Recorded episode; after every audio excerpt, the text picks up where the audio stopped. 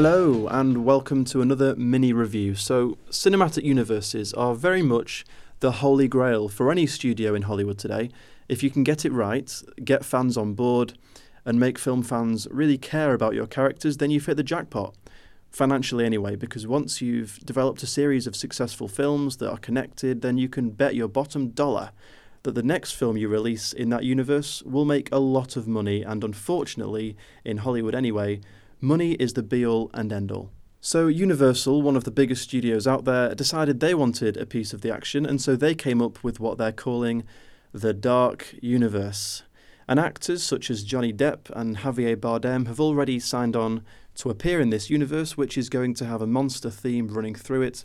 And the first entry into this new universe is The Mummy, starring Tom Cruise, Sofia Boutella, Annabelle Wallis, and Russell Crowe. Sofia Boutella is the titular mummy, and in ancient Egypt, she was a young, beautiful princess who was next in line to rule the country until very unexpectedly her father had a baby boy who jumped the queue and became the new heir to the throne. unsurprisingly, this didn't go down too well with our princess, who took it upon herself to eradicate the problem.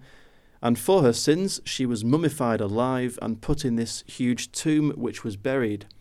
Cut to present day, and Nick Morton, played by Tom Cruise, inadvertently discovers the tomb and wakes the mummy, who then feels she has to use Tom Cruise's character as a mortal body to implant Set, the Egyptian god of death. Now, this is not a strong start at all to this new universe. There are a multitude of problems which ultimately make this film really quite disappointing. First of all, it's boring. There is so much mindless violence and noise and pitch black rooms filled with jump scares, and it's all just so constant that there is no time in between for any character development. You know, why should we care about the relationship between Tom Cruise and Annabelle Wallis when we are given virtually no indication at all that they actually like each other or have any chemistry or connection whatsoever. 90% of all conversations they have with each other are just arguments or disagreements. So, how are we expected to root for them? Mr. Morton, you have no idea what you have unleashed. What the hell? She's unlike anything we've ever faced. Welcome to Prodigium. The script, I have to say, is very, very poor. There's a scene early on, just after the tomb has been discovered, and we can see the huge stone pharaoh's head, and Annabelle Wallis's character literally says, It's Egyptian. Yes, thank you for that. And I do not think the performances help matters. Tom Cruise is just doing what Tom Cruise does stunt after stunt after stunt. And we, of course, have to have the token topless torso scene as he breaks free from a body bag.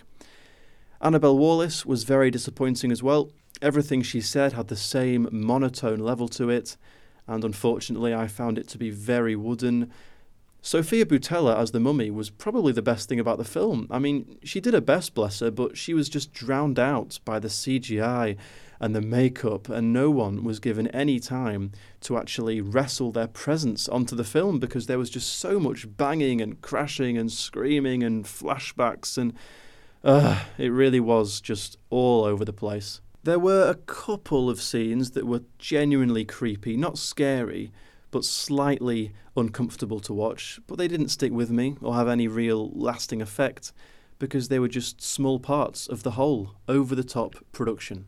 Russell Crowe plays Dr. Jekyll, and I understand why they needed a character like him to sort of ground the film, if that's the right word.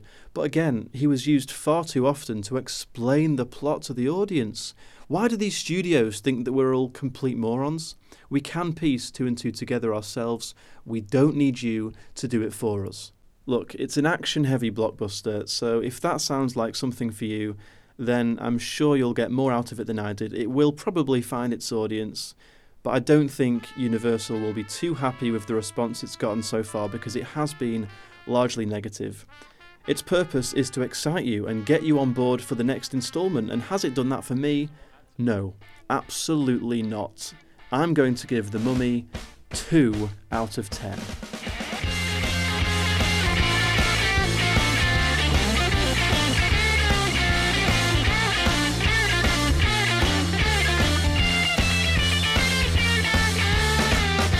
I knew all along that I was right at the start about the seeds of the weeds.